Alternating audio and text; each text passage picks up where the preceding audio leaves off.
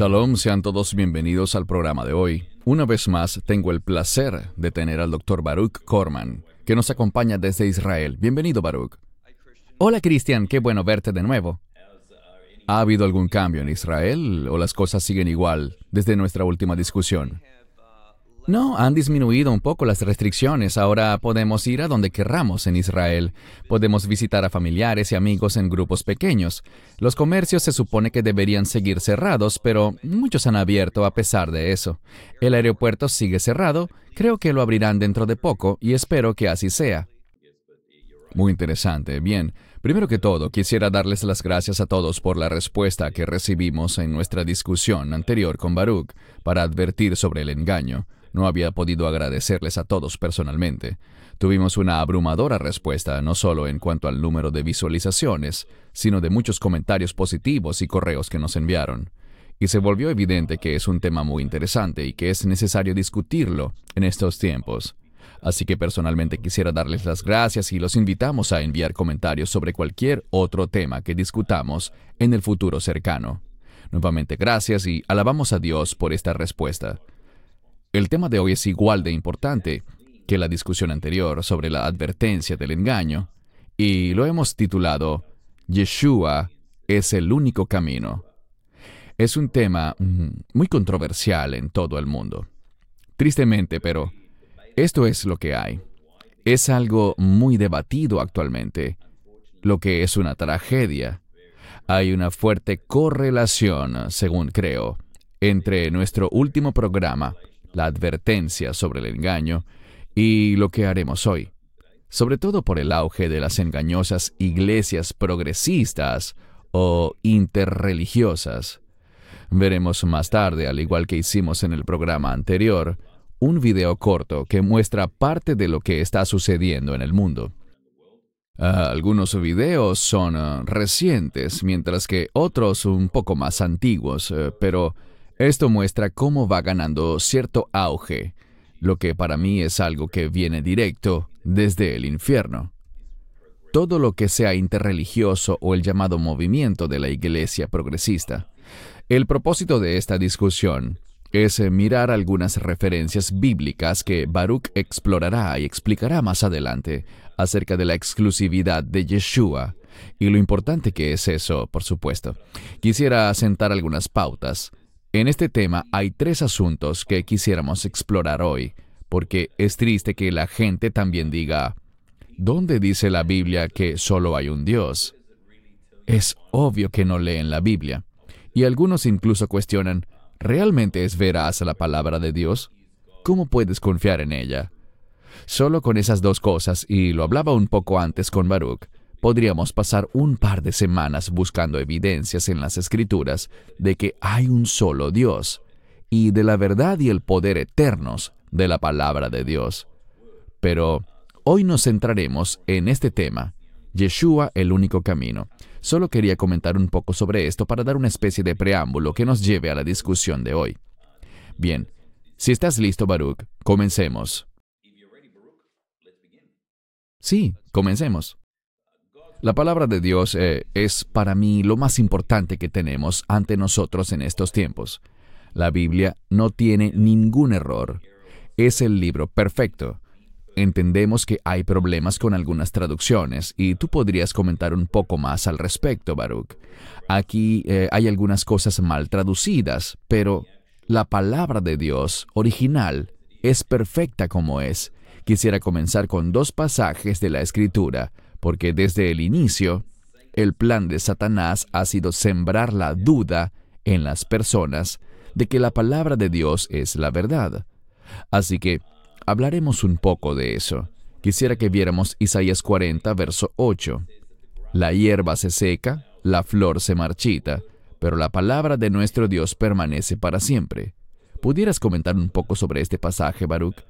Sobre cómo la palabra de Dios permanecerá con nosotros para siempre. Creo que en este verso vemos un contraste entre lo natural, la hierba y la flor, cosas que son de la creación, y la palabra de Dios que es única. Y lo que nos dice cuando se refiere a que permanece para siempre, obviamente eso es verdad, pero la frase para siempre, en hebreo, La eternidad siempre se relaciona con el reino. Así que si hemos de tener una promesa de reino, una expectativa de reino, debemos darnos cuenta de que es la palabra de Dios la que nos revela todo lo que necesitamos saber para alejarnos de lo que no es eterno, de este mundo que está marchitándose. Solo tienes que mirarte al espejo y ver fotos viejas de ti para saber que el cuerpo que habitamos está muriendo, está envejeciendo, está marchitándose, va a dejar de existir. Pero es a través de la palabra de Dios y la revelación de Dios, la cual es totalmente veraz, como tú dijiste, no tiene ningún tipo de error, que podemos estar seguros de que su revelación nos da el mensaje de la vida eterna. Y hay una gran diferencia entre lo que pertenece a lo natural y lo que pertenece a Dios en una relación de pacto con Él. Muy bien. Y creo que también es importante destacar que, desde el inicio, Satanás ha estado muy activo en su esfuerzo por desacreditar la palabra de Dios, por sembrar dudas en el corazón de la gente. Si leemos eh, Génesis 3, eh, 1, allí nos dice que la serpiente era la más astuta de los demás animales en el campo que el Señor había hecho. Él, es decir, Satanás le dijo a la mujer, ¿de verdad Dios dijo, no coman de ningún árbol del jardín? Aquí vemos que desde el inicio su plan era sembrar la duda en el corazón y la mente de las personas sobre la veracidad de la palabra de Dios. Y lo que vemos en ese capítulo es que cuando uno duda de la autoridad, de la verdad de la palabra de Dios, eso conduce al pecado. Y el pecado está vinculado a la muerte. En toda la Biblia vemos esa estrecha relación entre el pecado y la muerte.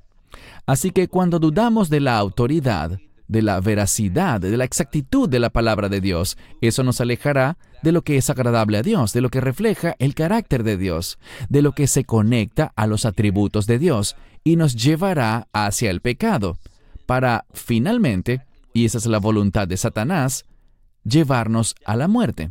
Mientras que la voluntad de Dios es que tengamos vida, la verdad es lo que nos hace libres de las cadenas de este mundo, de las cadenas del pecado para que podamos recibir libremente el don de la vida eterna. Así que la palabra de Dios es fundamental y como tú dijiste, y creo que esto es muy importante, la escritura no tiene errores. Y estamos hablando de ese texto original que, por ejemplo, Pablo escribió, que Moisés escribió, que los profetas escribieron.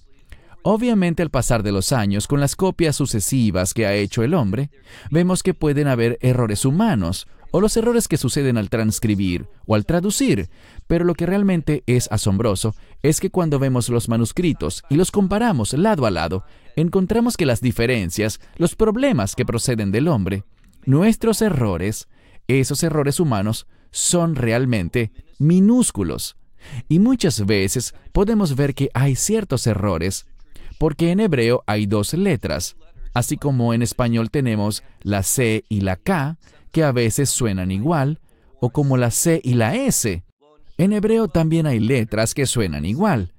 Y muchas veces vemos que escribieron una cierta palabra con una samech en vez de una shin, y eso le cambia el significado, pero podemos ver que una encaja en el contexto y la otra no. Así que la palabra de Dios extraordinariamente precisa, incluso con las traducciones y los diversos manuscritos. Las discrepancias son muy pequeñas y generalmente se pueden discernir con facilidad. Gracias. Ahora comenzaré a compartir la pantalla para que veamos algunos pasajes. Déjenme hacer esto rápidamente. Muy bien. Como dijimos antes, comentaremos dos o tres pasajes de la Biblia que son muy claros y específicos respecto a que hay un solo Dios. Empecemos con Deuteronomio capítulo 4, verso 35. A ti se te ha mostrado, para que puedas saber que el Señor mismo es Dios y que no hay otro aparte de Él. Adelante, Baruch. Sí, aquí vemos muy claramente que hay un solo Dios que no hay otros dioses o varios dioses. Ahora bien, la Biblia habla de Elohim Aharim, otros dioses, Pero esa frase no se refiere a que existan otros dioses y que debamos adorar al Dios de Israel nada más y alejarnos de los otros dioses.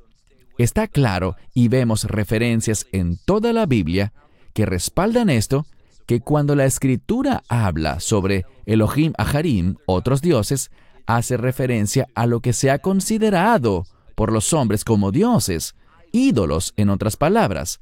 Así que realmente hay un solo Dios. Él es el creador, el que sustenta, el que redime. Y cuando hablamos del concepto de otro Dios a través de otra religión, uno de los grandes engaños actualmente es que Alá, el Dios del Islam, y el Dios de Israel, Elohim, son el mismo Dios. Pero esto es falso. Cuando vemos lo que dice el Corán sobre los atributos de Alá y lo comparamos con lo que la Escritura dice sobre los atributos y el carácter de Dios, no existe ningún tipo de consistencia. Hay una gran diferencia entre lo que dice el Corán, que es Dios, y lo que la Escritura dice que es Dios. Del mismo modo, lo que dice el Corán sobre Yeshua y lo que dice el Nuevo Testamento sobre Yeshua son cosas muy diferentes. Los musulmanes no adoran a Yeshua. Los musulmanes no conciben en sus mentes que Alá y Elohim sean el mismo Dios. Y los cristianos tampoco deberíamos pensar eso. Gracias por señalar esto. Más tarde les mostraremos un clip al respecto, que tristemente sigue enseñándose en algunas iglesias. Es un enigma cómo es que esto pueda ocurrir. Y tienes razón, lo más importante es, por supuesto, que el Dios del Islam, Alá, no tiene un hijo, y eso sencillamente niega el aspecto más importante que es el sacrificio redentor de Yeshua en la cruz como su Hijo unigénito, y que Él es el único camino hacia el Padre. Así que estoy de acuerdo contigo y hoy veremos eso más adelante. Así que te lo agradezco. El siguiente pasaje que veremos, um, y hay por supuesto tantísimos pasajes que resaltan que hay un solo Dios, el Dios verdadero, pero tenemos el tiempo un poco restringido y sé que a algunos les gustaría ver un poco más de pasajes, pero haremos lo que podamos en el programa de hoy. Bien, el siguiente pasaje que veremos es el primer libro de Reyes capítulo 8 verso 60, a fin de que todos los pueblos de la tierra sepan que el Señor es Dios y no hay otro. Acerca de los últimos dos pasajes que hemos visto, este y el anterior, hay una falsa doctrina asociada a ellos cuando dice que no hay otro, o podríamos traducirlo como no hay nada más. Y esto nos lleva a una teología errónea según la que todo el mundo se añade a Dios. Sé que en el judaísmo hasídico se habla de la divinidad. Hablan de los nitzots, los restos, o las chispas, por así decirlo, de Dios que se encuentran en todas las cosas, y que todo es divino, y que Dios está conformado por el conjunto de todo. Esto es una herejía. Me resulta increíble que los que conocen el idioma hebreo piensen esto, porque el nombre sagrado de Dios de cuatro letras, Yud He Vav He, que a veces en español se pronuncia como Jehová Dios, este nombre significa el Dios que trasciende todas las cosas, el Dios que fue, que es y el Dios que será. Así que Él trasciende el tiempo. Él no está conectado. Él creó la naturaleza. Él creó este mundo, pero Él está encima de esto. Él no es parte de esto. ¿Qué herejía tan grande es que digamos que Él es parte de la creación? Él no es parte de la creación, pero de vuelta al significado sencillo de este pasaje, este es un maravilloso texto que dice que solo hay un Dios. Y si vemos el contexto, encontramos que esta sección de la escritura le está advirtiendo al pueblo, al pueblo del pacto, acerca de la idolatría, que hay otras cosas que reciben adoración, y es cierto, hay otras cosas que reciben adoración, pero no debe ser así, porque no reflejan para nada la condición bíblica, las restricciones bíblicas de lo que es Dios. Esas restricciones nos llevan a concluir, como dice este pasaje, que solo hay un Dios. Y quisiera decir también, y tenemos una pregunta al respecto, una muy buena, que el hecho de que sea un solo Dios no limita de ninguna manera la verdad teológica referente a la Trinidad, que Dios se ha revelado a sí mismo en tres personas, Padre, Hijo y Espíritu Santo. Y aunque yo creo firmemente en la Trinidad, en la divinidad del Hijo y la divinidad del Espíritu Santo, estas tres personas no se suman a Dios. Cada una individualmente es Dios, pero no tenemos tres dioses, tenemos un Dios. Y esa es una verdad muy importante que debemos mantener siempre. Amén. Gracias por compartir eso también. No hay duda de que harán esa pregunta. El último pasaje que quiero que veamos sobre esto es una escritura muy poderosa en Isaías capítulo 46, verso 9. Y sé que muchos ya la conocen. Acuérdense de las cosas pasadas de la antigüedad, porque yo soy Dios y no hay otro. Yo soy Dios y no hay nadie semejante a mí. Aquí volvemos a ver esta unidad. Adoran a otras cosas, desafortunadamente. Otras cosas son proclamadas como que son Dios. Por ejemplo, en Egipto, eso pasaba con el faraón.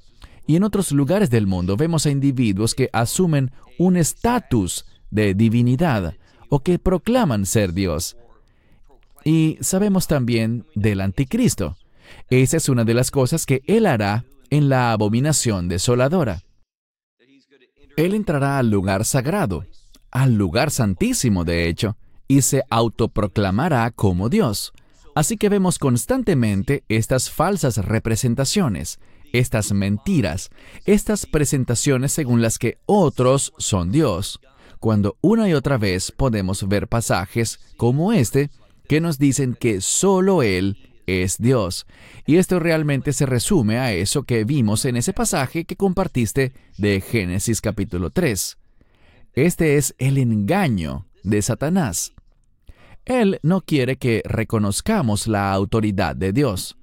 Así que, si nosotros decimos, hay muchos dioses y podemos escoger el que nos guste, y no solo escoger el que nos guste, sino incluso también hacer al que nos guste, para que nosotros tomemos las decisiones y no tengamos que sujetarnos a su autoridad.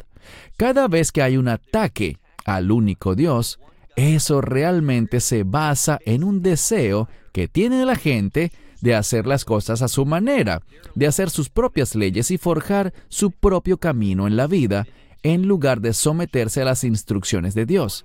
La idea de un solo Dios implica su autoridad y eso es lo que la gente no quiere. Correcto, gracias.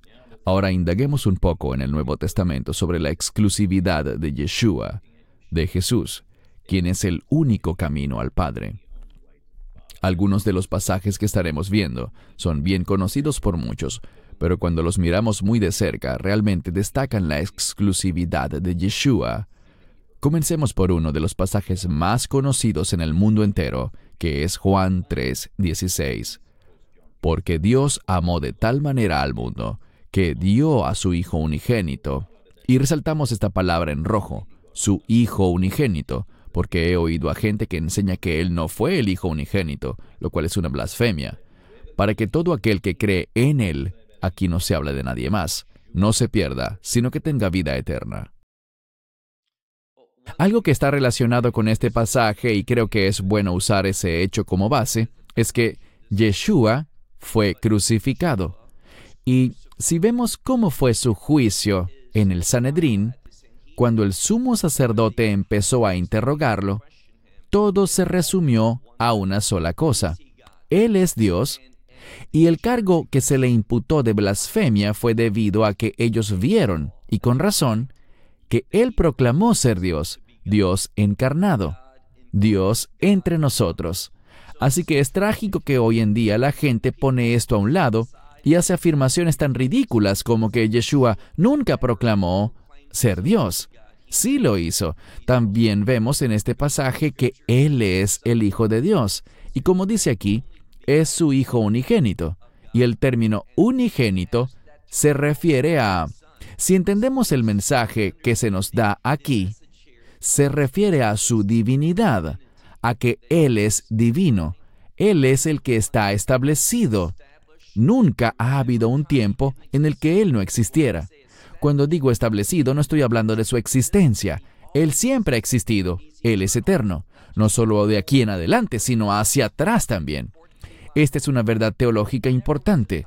Nunca ha habido un tiempo en el que Yeshua no existiera. Él es eterno. Pero hablar de que es su Hijo unigénito, esa filiación tiene que ver con servicio. Así que Él fue establecido en este mundo, fue enviado, fue concebido por el Espíritu Santo, nació con un propósito, y es el de establecer este nuevo pacto que se basa en una esperanza de reino. Y la motivación de Dios, como dice aquí, es que Dios amó de tal manera al mundo. Así que esa obra de redención tiene implicaciones muy, pero muy amplias.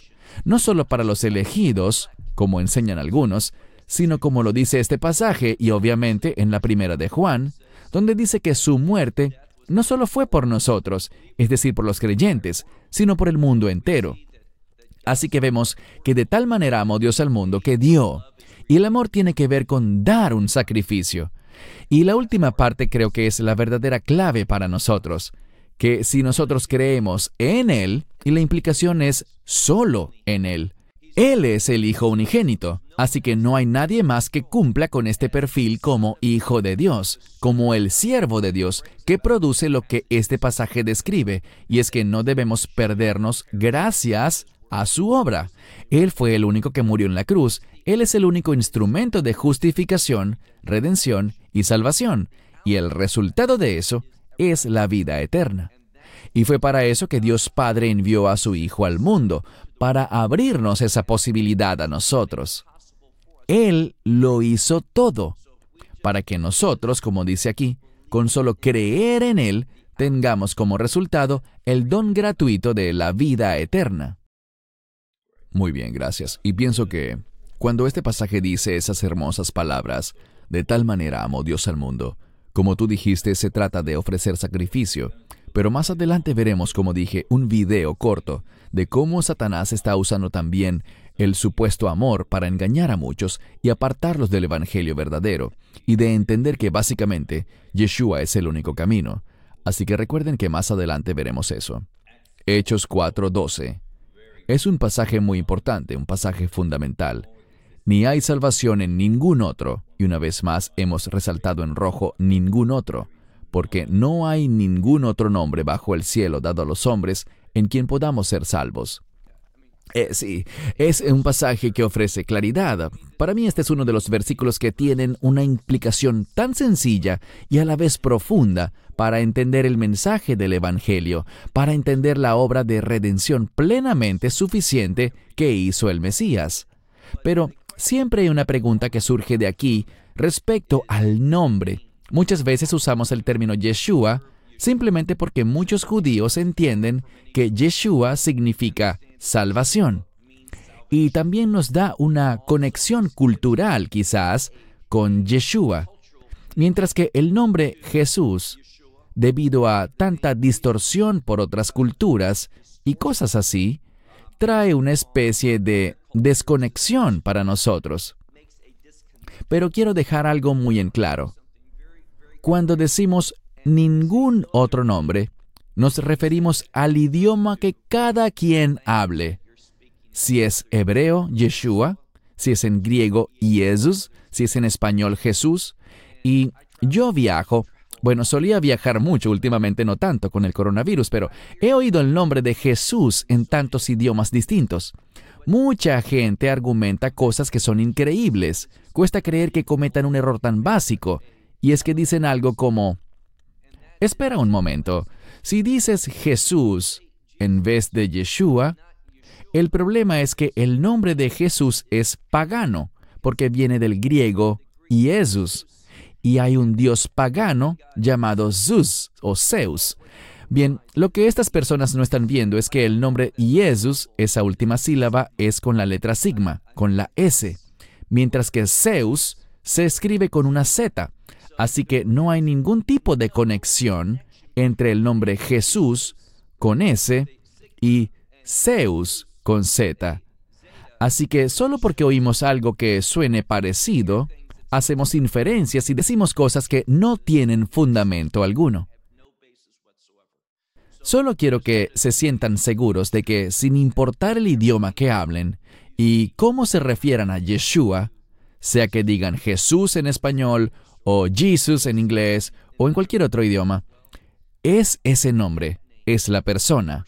Y allí está la clave, es la persona de Yeshua Hamashiach, Jesucristo, solo a través de él. Y la palabra nombre es sinónimo de carácter. Y al decir esto me meto en problemas muchas veces porque algunos profesores de seminarios tienen problemas con esto. Pero no me retractaré. Se trata de lo siguiente.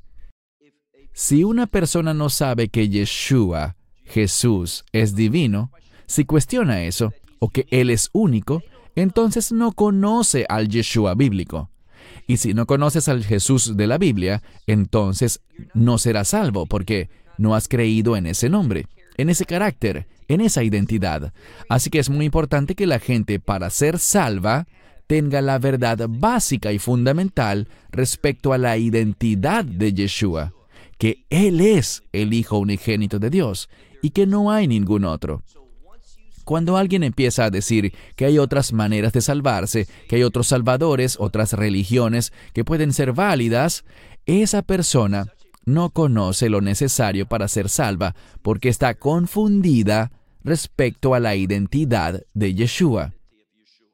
Tenemos que conocer ese nombre, lo que ese nombre representa, a quién representa, si es que queremos ser salvos. Muy bien, gracias por aclararlo. Eso es muy cierto. Ah, muy en línea con Hechos 4.12 tenemos este pasaje de Romanos que muchos creyentes conocen bien pero queremos comentarlo porque hace referencia a su nombre, y solo a su nombre, que si confiesas con tu boca al Señor Jesús y crees en tu corazón que Dios lo resucitó a Él de entre los muertos, serás salvo, resaltando que la salvación no está en ningún otro nombre que no sea Yeshua o el nombre de Jesús. tú elegiste estos pasajes de la Escritura, Cristian, y agradezco tanto que muchos de los que has elegido, bueno, todos son relevantes, pero algunos realmente nos dicen la verdad teológica que debemos profesar. La ponen muy de manifiesto. Y este es un gran ejemplo porque muy a menudo oigo decir, y yo miro muchos programas cristianos en televisión, oigo muchos mensajes y leo muchas cosas que la gente dice. Y hoy en día es muy frecuente que la gente diga, ¿quieres ir al cielo cuando mueras? ¿Quieres la ayuda de Dios en tu vida? ¿Quieres esto o lo otro? Acepta a Jesús. Y el problema es que solo dicen eso. Esto no está acompañado de una confesión de los pecados, ni de un arrepentimiento por los pecados. A veces le añaden el perdón, pero no el arrepentimiento del pecado. O quizás solo un reconocimiento. Sí, necesito perdón y confío en Él, pero sin arrepentimiento. Y esto apunta a otra cosa. Esto habla del requisito de creer en la resurrección. ¿No es acaso muy evidente? Si tú confiesas con tu boca que Yeshua es el Señor y crees en tu corazón, ahora hay pastores que enseñan que eso de invitar a Yeshua a tu corazón es pagano, que no es bíblico. Y aquí tenemos un buen ejemplo. Cuando dice creer en tu corazón, eso significa tomar una decisión internamente, una confesión, declarar en qué crees. Así que no hay nada malo en ese concepto de invitar a Yeshua a tu corazón. Eso es algo totalmente bíblico. No hay problema alguno en eso. Pero veamos el final. Que Dios lo resucitó a él de entre los muertos, será salvo. Si alguien niega la resurrección, no es salvo. Es necesario creer no solo en la muerte, no solo en que soy pecador, no solo en que Él fue crucificado y todo eso, sino también en que Él resucitó de entre los muertos en la resurrección. Quizás alguna vez podamos hablar de la importancia de la resurrección como doctrina, pero Dios lo resucitó a Él. Este fue el sello de aprobación de Dios Padre, su aceptación de la obra del Mesías. Ahora bien, el Mesías tenía poder. Dice la escritura que Él entregó su vida, nadie se la quitó. Y Él tenía el poder para volver a tomarla. Él pudo haberlo hecho, pero aquí está la sumisión del Hijo. Y el concepto de hijo se relaciona con la sumisión. Así que fue Dios el Padre quien lo resucitó de entre los muertos. Y esto nos dice que Dios aprobó lo que Él hizo. Y por eso también nosotros debemos creer en la resurrección. Él es el único camino y su resurrección habla de cómo Él conquistó el pecado y la muerte. Así que si no creemos que Él es el único que puede conquistar el pecado por nosotros y conquistar la muerte para que podamos tener vida en el reino, entonces no hemos creído en un evangelio bíblico. No es mi deseo sembrar la duda en la mente de las personas, si son salvas o no. Esa no es mi intención. Ese no es quien soy, ni lo que busco lograr. Pero debemos conocer cuál es el evangelio bíblico, y este incluye la muerte, sepultura y, muy importante, la resurrección. Y este es un verso muy clave que lo reafirma. Bien, correcto. Eh, incluso hay personas que se enojan al leer estos tres pasajes que son tan fundamentales. Pero veamos otra más. Juan 3:36. El que cree en el Hijo tiene vida eterna, y el que no cree en el Hijo no verá la vida, sino que la ira de Dios permanece sobre él. Creo que no se puede ser más claro. Ah, tienes mucha razón. Vemos aquí las dos posibilidades. No son varias, son solo dos. O veremos la vida, y esta palabra vida es una palabra de reino. Resurrección es una palabra de reino. Hay varias. La palabra nuevo es una palabra de reino, pero en este versículo la palabra vida se refiere a ver una eternidad de reino. Y si no tienes esa eternidad de reino a través de Él, y Él es el único camino, si no tienes esa esperanza de reino, entonces la otra alternativa es lo que dice al final del pasaje, la ira de Dios. Así que o tendrás vida en el reino, o tendrás la ira de Dios. No hay nada en el medio. Dice la Escritura que lo que se requiere no son mis buenas obras, ni lo que yo haya hecho, sino más bien mi fe. Mi fe en el Hijo. Y es tan importante que veamos este artículo definido, el Hijo, especificando que solo hay uno. El uso del artículo definido en griego es muy informativo y significativo, así que quien cree en el Hijo tiene vida eterna. La palabra eterna es también una palabra de reino. Según los rabinos en el Antiguo Testamento, y sé que estamos viendo ahora el Nuevo, pero esta palabra olam muchas veces es traducida como mundo, pero puede significar todo el espacio y todo el tiempo. Así que la misma palabra hebrea para mundo es también la misma palabra para eternidad. Así que tenemos vida eterna, vida de reino, y si no crees en Él, si no crees en el Hijo como el único Hijo, entonces no verás, no experimentarás vida. Otra cosa, la palabra ver se refiere a percibir, entender no entenderás el llamado del reino, el carácter del reino. Y eso es lo que me preocupa. No quiero salirme por la tangente, pero cuando tienes un evangelio diluido, tú mencionaste algo, y este es un término que hace poco escuché. Mi esposa me lo mencionó hace una semana o dos. La iglesia progresista o progresiva. Suena como un buen eslogan publicitario. Progresivo. A la gente, a la sociedad le encanta esa palabra, pero la iglesia progresiva o progresista es realmente una iglesia confundida, una iglesia que está progresando, que está avanzando hacia la destrucción, porque están vaciando la verdad del Evangelio, la están diluyendo, disminuyendo, la están distorsionando y convirtiéndola en algo que no es suficiente para la salvación. Gracias, correcto. El siguiente pasaje también está en el libro de Juan, Juan 17, verso 3. Y esta es la vida eterna, que ellos te conozcan a ti, el único Dios verdadero, y a Jesucristo, a quien tú has enviado. Hermoso pasaje que engloba tanto al Padre como al Hijo. Es un gran pasaje, y vean algo, no hay que tener un título en teología ni nada por el estilo. Me encanta el hecho de que Dios lo pone tan sencillo que hasta un niño pequeño puede leer esto y sacar de allí una verdad bíblica con la revelación de Dios. ¿Quieres la vida eterna, la vida de reino? ¿Quieres perdón por tus pecados? Pero puedes experimentarlo, y esta palabra conocer es un conocer por la experiencia. que tú conozcas todas estas implicaciones del reino por siempre, pero esto solo viene a través del Dios verdadero. Y de nuevo, el único Dios verdadero. Ahí está el artículo definitivo, la palabra Él, apartándolo a Él como al único que es divino. Y la palabra Kai, que en griego es la conjunción y en español, establece un vínculo de manera muy importante en este contexto, el único Dios verdadero. Y esto podríamos traducirlo como incluso, incluso Jesucristo a quien tú has enviado. Así que cuando entiendes que esta palabra griega kai es una conjunción que no siempre significa solamente y, sino que puede usarse para dar énfasis, como en este caso traducirse como incluso, es decir, que estamos hablando del único Dios verdadero y la palabra incluso, en este contexto, nos dice que está incluido Jesucristo. Así que esto habla firmemente de la divinidad de Cristo. Y hay algo muy triste.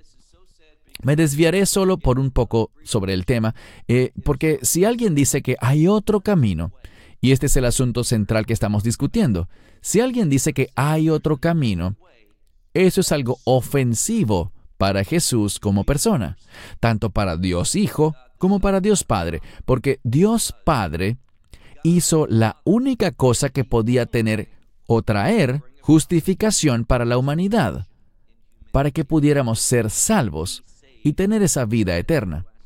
Y si lo que hizo Yeshua en la cruz, si hubiera otro Salvador, si hubiera posibilidad para que otro nombre funcionara, esto significaría que Él no tenía que hacer eso en la cruz, porque habría otro camino. Y esto es muy ofensivo, porque Él hizo ese acto supremo de amor, el único acto de salvación. Y la gente dice entonces, moriste en vano, no tenías que hacer eso. Eso lo elegiste tú, pero hay otras maneras. Eso es muy ofensivo para nuestro Salvador, quien hizo lo único que podía hacerse para que fuésemos salvos. Y si nosotros rechazamos eso, es algo vergonzoso y es muy ofensivo para el amor de Dios. Correcto, es algo trágico.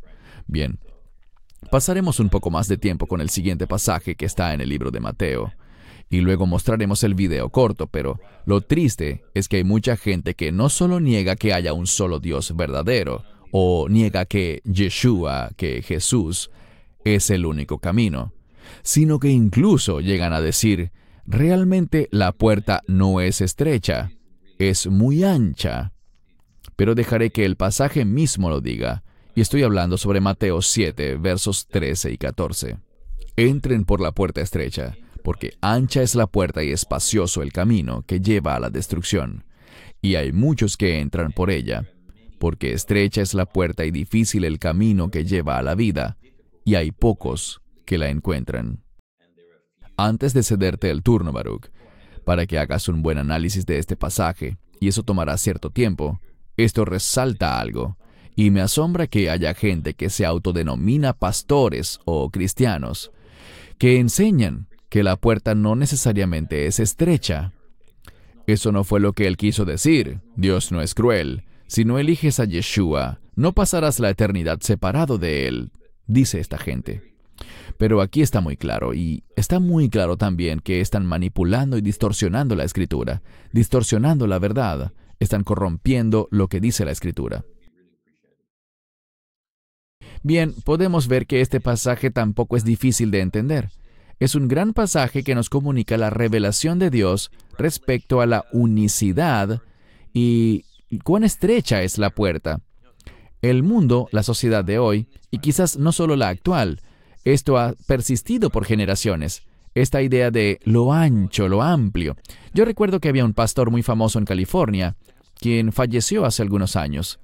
Él era uno de los que hablaban de esa anchura del amor de Dios de la inclusividad del amor de Dios. Y había otro, y no diré nombres en este segmento, pero había otro evangelista muy conocido que hablaba con él, y le dijo algo que es una herejía total. Esto tiene que ver con la perversión de la doctrina bíblica de la elección. Él dijo, Dios llama a las personas de todos los ámbitos de la vida. Y eso yo lo creo. Y Él los llama a la eternidad.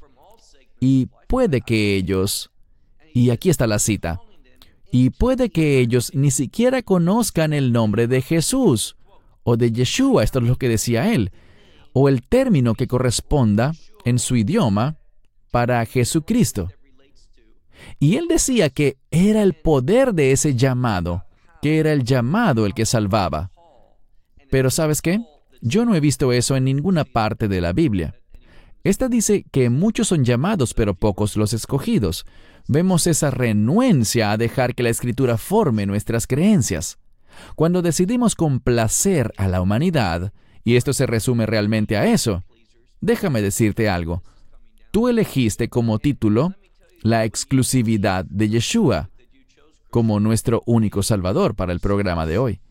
Y este asunto, que se observa incluso en los seminarios de hoy en día, y es vergonzoso, pero cada vez más se está aceptando la idea de que Yeshua es solo uno de varios caminos, que hay redención y salvación en otras religiones. Pero eso no es lo que dice la Biblia. Y lo que quiero destacar con esto es que aquí dice que hay pocos que la hayan. Cada vez somos un grupo más y más pequeño los que creemos que Yeshua, su nombre, es el único camino al reino de Dios y que no hay otras buenas nuevas, no hay otro evangelio. Aquí se ve muy claro, estrecha, exclusiva, y el problema es que pasamos por alto cosas incluso del Antiguo Testamento. En la Pascua, no se podía escoger cualquier animal, no podías tomar un perro, un león o un gato para que fuera el sacrificio de la Pascua. Tenía que ser un ovino. Y no cualquier ovino. Podía ser una cabra, por ejemplo, pero tenía que tener cierta edad, debía cumplir ciertos criterios. Y no es coincidencia, el hecho de que Yeshua sea llamado el Cordero de Dios está lleno de la soberanía y la providencia de Dios. El hecho de que fuera crucificado en la Pascua y del mismo modo, solo la sangre del Cordero de Pascua y nada más fue lo que sacó al pueblo de Egipto en una relación de redención. Solo la sangre de Yeshua, la sangre de Jesucristo, solo su sangre. Como dice Pablo, Él es nuestro Cordero de Pascua. Así que al entender la Pascua y el fundamento que conforma el contexto para entender el Evangelio en cuanto a la Pascua, se hace muy fácil llegar a la conclusión de que el camino es estrecho, de que la puerta es estrecha, y es Yeshua y nadie más. Muy bien, gracias. Antes de que veamos el video, que durará unos pocos minutos, sé que comenté esto anteriormente, pero se recomienda un poco de discreción. Y no lo digo de manera humorística, porque para los creyentes que siguen a Yeshua, leen la palabra y son guiados por el Espíritu Santo. A veces resulta muy difícil ver este tipo de cosas, pero hay que mostrar esto. Y quisiera comentar unas cosas antes de poner el video. Hay muchos más clips, por supuesto, pero no queremos alargarnos en esto. Más bien queremos alargarnos en la palabra de Dios, que nos da una instrucción clara sobre lo que se debe evitar. Quisiera tocar cuatro temas en estos clips, algunos de los autodenominados pastores y maestros que son elusivos al confirmar que Yeshua es el único camino, así que veremos algo de eso. Y es muy decepcionante, sobre todo por las plataformas con las que ellos cuentan. Deberían tener el valor, la valentía de afirmar la verdad, que Yeshua, que Jesús es el único camino, de forma exclusiva, sin dudar, sin decir que quizás sea así tener más asertividad. También veremos en el video a gente declarando que le servimos al mismo Dios, hablando de otros dioses, tal como lo dijimos antes, al mismo Dios del Islam, lo que para mí es una blasfemia. Tercero, veremos cómo Satanás usa las llamadas celebridades, las autodenominadas celebridades, quienes tristemente tienen mucha influencia en el mundo de hoy y afirman que hay muchos caminos para llegar al cielo. Y el último tema es el movimiento interreligioso que mencionamos, el cual es altamente peligroso. Sabemos que Dios no comparte su altar sagrado con nadie más, y esto realmente niega, como dije antes, la importancia del sacrificio de Jesús, de Yeshua, y el derramamiento de su preciosa sangre. Y luego miraremos algunos pasajes más de la Escritura. Bien, pondré ahora el video.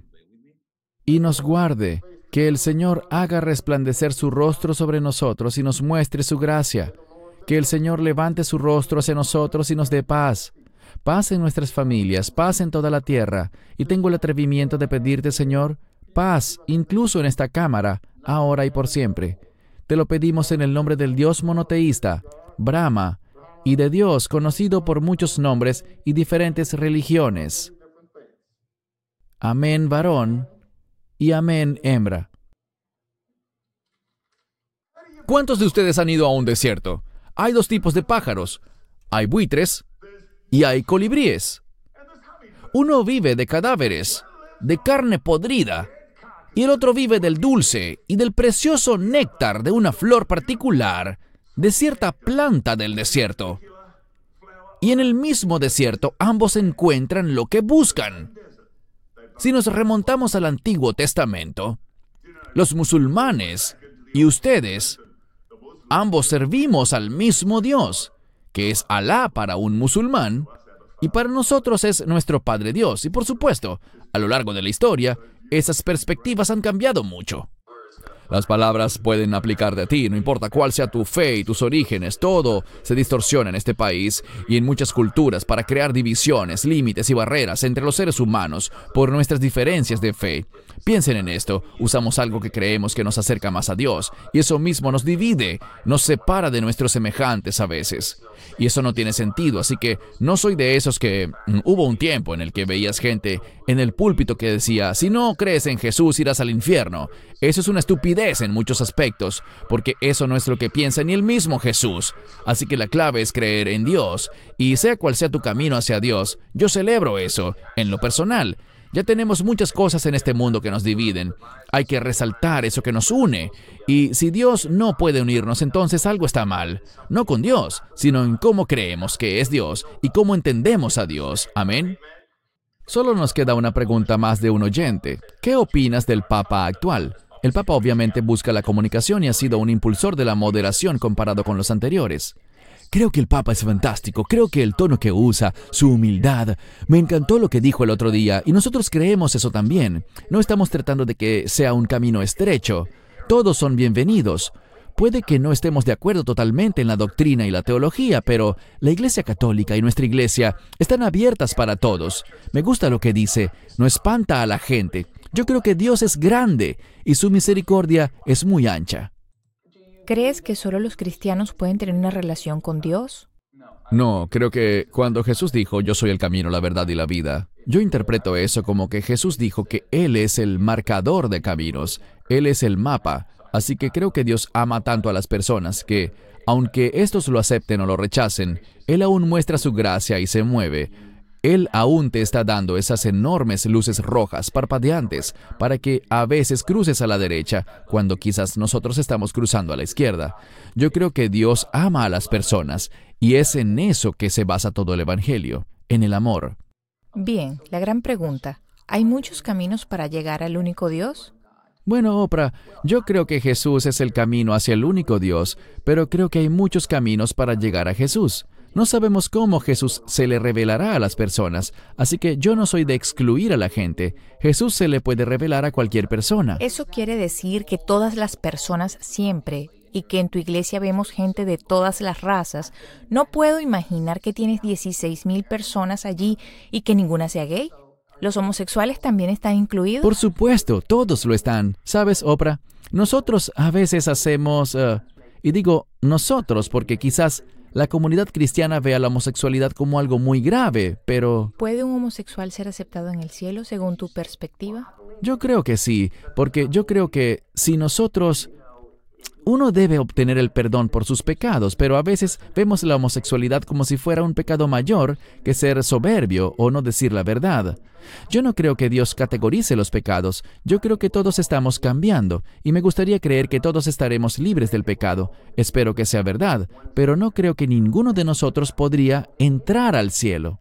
El mundo está aceptando que hay muchos caminos hacia Dios, y aunque creemos en Dios llamándolo por distintos nombres y lo adoramos de distintas maneras, dicen que estamos orando y adorando al mismo Dios. Esa es una mentira blasfema y la reprendo en el nombre de Yeshua. He puesto esto en mis otros videos sobre el tema, pero lo mostraré nuevamente aquí porque es lo mejor que ilustra este asunto. Este video es una iniciativa global desarrollada por la Red Mundial de Oración del Papa. La mayor parte de los habitantes del planeta se declaran creyentes. Esto debería provocar un diálogo entre las religiones no debemos dejar de orar por Él y colaborar con quienes piensan distinto. Confío en Buda. Creo en Dios. Creo en Jesucristo. Creo en Dios. Allah. Muchos piensan distinto, sienten distinto, buscan a Dios o encuentran a Dios de diversa manera. En esta multitud, en este abanico de religiones, hay una sola certeza que tenemos para todos. Todos somos hijos de Dios. Creo en el amor. Creo en el amor. Creo en el amor. Creo en el amor. Confío en vos para difundir mi petición de este mes, que el diálogo sincero entre hombres y mujeres de diversas religiones conlleve frutos de paz y justicia. Confío en tu oración. Representantes de las comunidades hinduistas, budistas, jainistas, sijiistas, indígenas norteamericanos, judíos, islámicos y cristianos de la ciudad de Nueva York.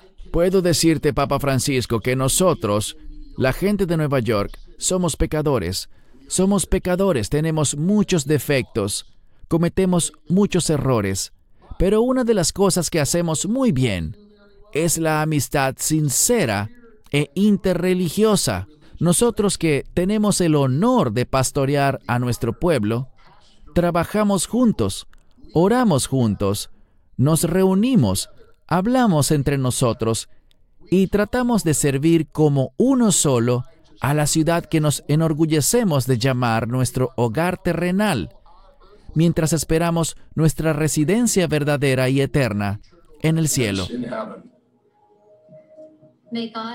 Que Dios nos proteja, que Dios nos nutra, que trabajemos juntos, que nuestro diálogo sea iluminador y estemos libres de odio. Om, paz, paz, paz. Condúcenos de la falsedad a la verdad de la oscuridad a la luz, de la muerte a la inmortalidad, que todos conozcan la paz.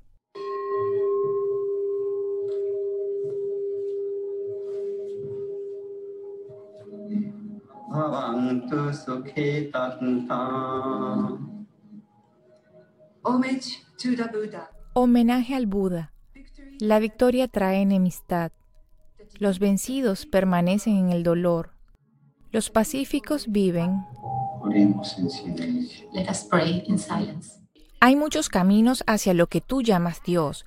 Antes quizás era otra cosa y cuando llegue allí tal vez ella lo llame la luz, pero su amor, su bondad y su generosidad la lleva al mismo punto que te lleva a ti. No importa si en el camino ella lo llamó Dios o no. No es posible que solo haya un camino. ¿Qué hay de Jesús? No veo que ninguna de estas religiones sea superior a la otra. Veo que cada una de ellas llevan al Dios final. Y cada una tiene su propia sabiduría y genialidad. Y lo que decimos acerca de Dios no es para nada Dios. El Dios bíblico que tenemos es un kit de inicio, realmente. Me encanta eso. El Dios bíblico es un kit de inicio. Me encanta eso.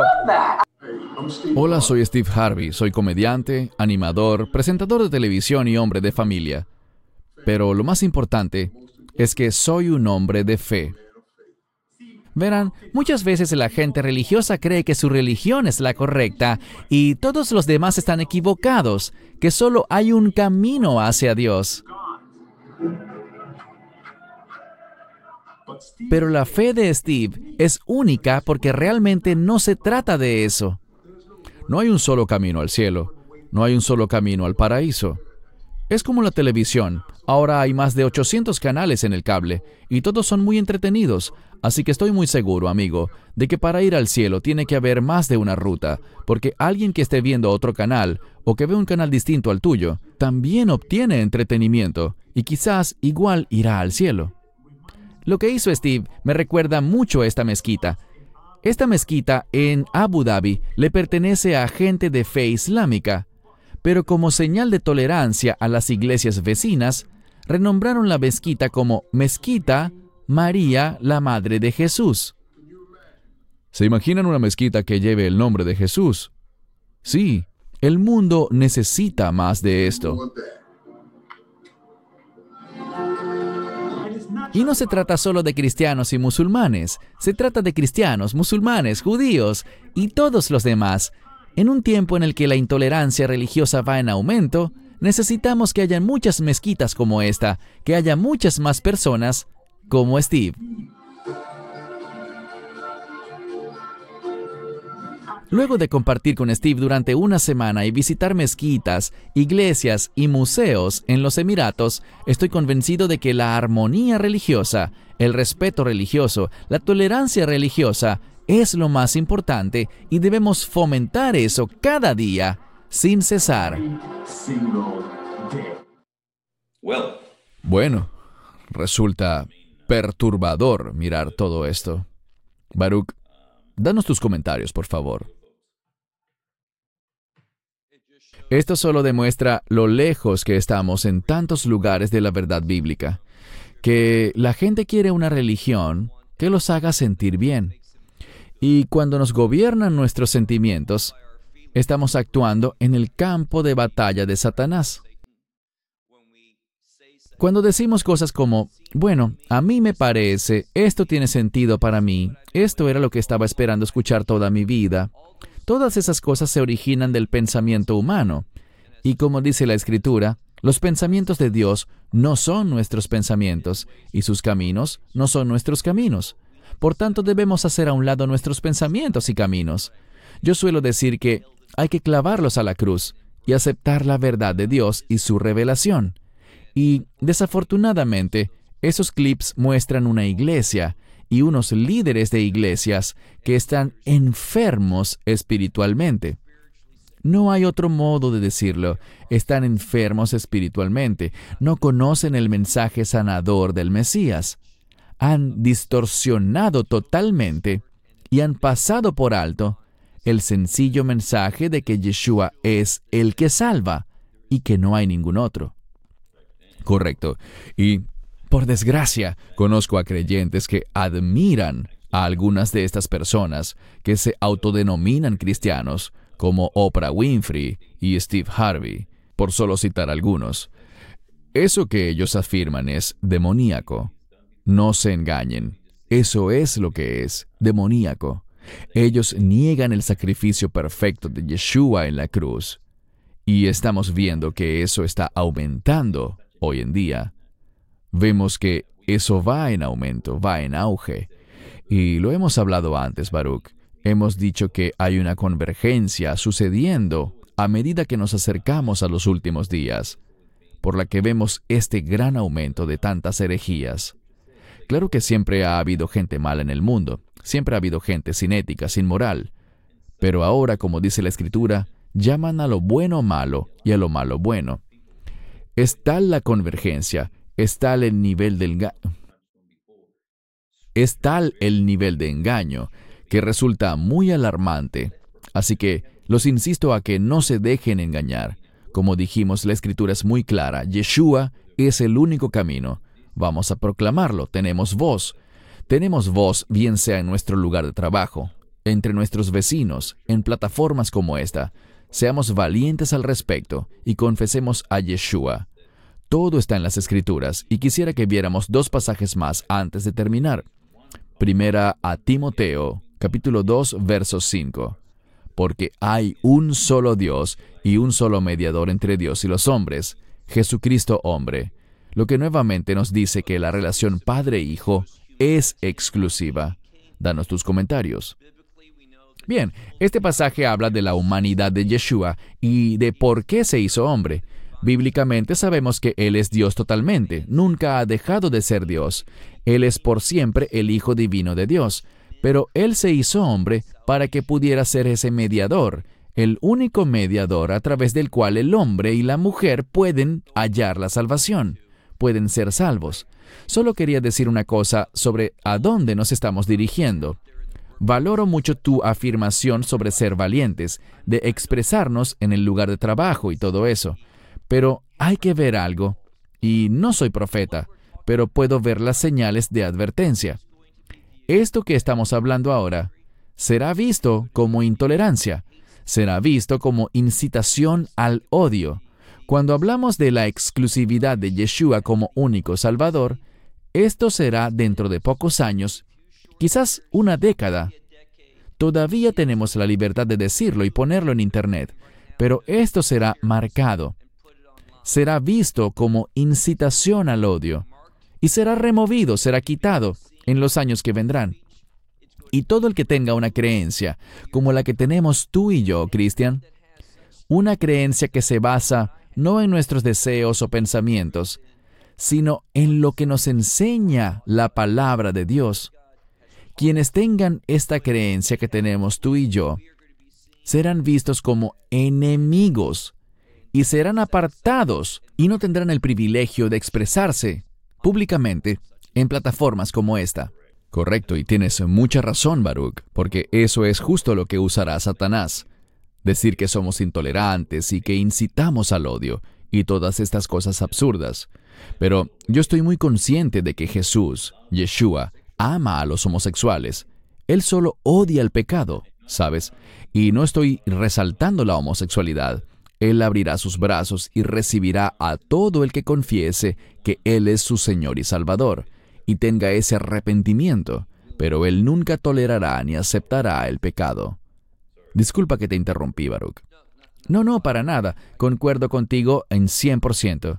En el video creo que era Joel Austin el que estaba hablando, y le faltó decir algo. Sí, todos somos pecadores y pecado es pecado. Ahora, ciertos pecados son llamados abominaciones, pero de todas formas es la misma sangre de Yeshua la que perdona el pecado, todo el pecado. Pero este es el problema. Todos luchamos con el pecado, pero debo confesarlo como pecado.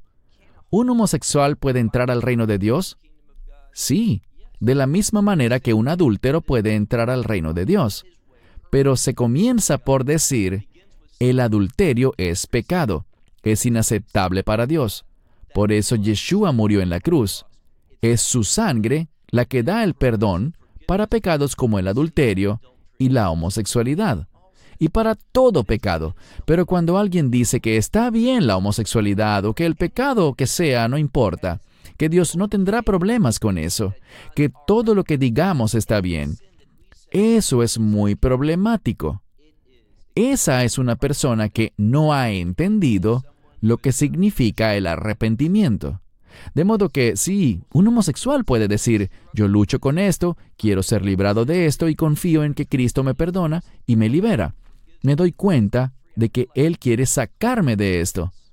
Esa persona puede salvarse, esa persona puede experimentar el amor de Dios. Pero si una persona insiste con respecto a cualquier pecado, yo no tengo intención de dejar esto, esto es aceptable, yo acepto a Yeshua, pero no dejaré este pecado. No veo que lo sea, no veo que sea pecado en lo absoluto. Esa persona no entrará al reino de Dios. Esa es la distinción que debe ser comprendida. Correcto, bien dicho. E incluso nosotros, los que estamos hablando desde estas plataformas, o como dijimos antes, con vecinos o colegas del trabajo, también debemos rendir cuentas a Dios. No somos perfectos. Cada día necesito ir ante el Señor y digo, Señor, perdóname por esto. Nos arrepentimos. Así que no pretendemos ser hipócritas, no lo somos, luchamos todos los días y el Señor nos muestra cosas que debemos mejorar y cambiar diariamente. Y al hacerlo, creo que lo mencionaste en el último video, Él nos muestra algo, trabajamos en ello y luego nos muestra otra cosa más. Caminar con el Señor es un proceso por el que todos pasamos y es trágico lo que la gente está pasando en el mundo con el auge del movimiento interreligioso. Si te fijaste en el clip, dicen que se trata es del amor, Y por eso mencioné que ellos usarán ciertas palabras que están en la escritura, pero lo harán con el fin de alejarte de la exclusividad de Yeshua. Y eso es algo muy triste. Em, quisiera terminar, Baruch, con Juan 14:6. Quería dejar este pasaje para el final porque no se puede ser más claro que en este pasaje, cuando dice, Jesús mismo dice, Yo soy el camino, la verdad y la vida, y nadie viene al Padre sino a través de mí. Adelante, Baruch. Pues sí, es tan claro. Es bueno que sea exclusivo porque hay una sola solución. Nunca he visto que la gente se moleste cuando el médico les dice, esta es la medicina. Y es esta medicina, ninguna otra. Es esta la que te curará físicamente. Nadie dice, no, yo quiero escoger una medicina que me parezca bien a mí, que sea aceptable según mi forma de pensar. Y la gente entiende que hay una sola solución. Y si hay una sola solución es porque las demás no son soluciones. Y esto es lo que él dice allí, que Él es la verdad, Él es el único camino. Y es solo cuando aceptamos su verdad y a Él como camino que vamos a experimentar lo que es realmente exclusivo, una vida de reino. No hay otro reino verdadero, solo hay uno, y es el reino del Dios de Israel el reino del Rey de Reyes y Señor de Señores, Yeshua. Y si no decimos su nombre ni reconocemos su obra como el único medio de salvación, esa persona está perdida. Y esto nos causa pesar, por eso hacemos estos videos, porque no queremos que nadie se pierda, queremos que todas las personas alcancen la salvación a través de ese mensaje tan estrecho, tan específico y bien definido que es el Evangelio. Cualquier otro camino es un camino de engaño, mentira, y proviene, como tú dijiste, del foso del infierno. Debemos proclamarlo y no huirle a esta afirmación. Correcto, gracias. Y a todos los que nos ven, siempre les digo que pueden pedirle al Señor discernimiento también, incluso en situaciones prácticas. Quizás habrían notado que tal vez, estando en tu puesto de trabajo o haciendo alguna función social, Oyes a la gente alrededor hablar de Buda, Alá, Mahoma, Joseph Smith y todas esas cosas, pero en cuanto mencionas a Yeshua, algo le pasa a la gente. Ese espíritu del anticristo parece emerger de ellos. Estén atentos a esas cosas. Estén atentos también a las herejías. Y quizás hablemos de esto en otra discusión, porque son muy engañosas, como la iglesia mormona o la masonería, que es extremadamente peligrosa. Algunas de las cosas que se enseñan en las iglesias o en las logias masónicas, mejor dicho, son puramente satánicas. Así que les insto a todos, hermanos y hermanas, si están involucrados en la masonería o en la iglesia mormona, pueden incluso escribirnos.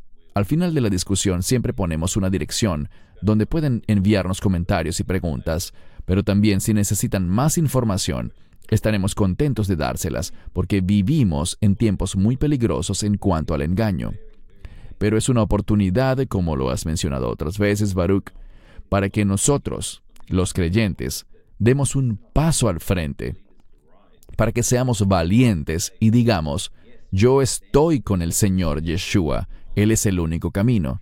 Si Él es conmigo, ¿quién contra mí? Y no nos moverán. Con esto te cedo el turno, Baruch, para tus comentarios de cierre. Bueno, ah, te aprecio a ti y aprecio la oportunidad de tener estas conversaciones, estas discusiones. Creo que los temas son muy importantes y este es fundamental. Si olvidamos que Él es el único camino, entonces no conocemos ese camino, no tenemos esa esperanza y no tendremos esa experiencia de reino. Y de nuevo, esto es lo que buscamos, compartir la verdad para que la gente pueda conocer la verdad, el camino y experimentar esa vida eterna. Esa es nuestra esperanza. Amén. Gracias a todos por acompañarnos en esta discusión. Esperamos y oramos porque hayan sido bendecidos y escríbanos. Como dije, al final del programa verán la dirección a la que pueden escribirnos. Nos motivan las visualizaciones y sus comentarios también. Gracias por el feedback que nos dan. Una vez más, Baruch, muchas gracias por tu tiempo. Gracias, Cristian y por compartirnos tu opinión sobre estos pasajes tan importantes en los que necesitamos enfocarnos durante estos tiempos tan desafiantes que vivimos. Gracias por tu tiempo, Baruch. Gracias, Cristian, y hasta la próxima. Hasta la próxima. Shalom. Que Dios los bendiga y esperamos verlos pronto.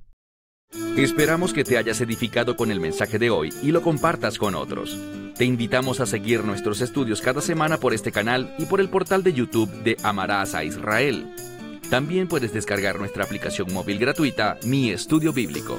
Finalmente, para obtener más información sobre nosotros, visita nuestra web amarasaisrael.org, donde encontrarás otras conferencias de Baruch en audio, video y texto. Hasta el próximo programa. Que el Señor te bendiga en Yeshua Hamashiach, Jesús el Mesías, mientras caminas con él. Shalom desde Israel.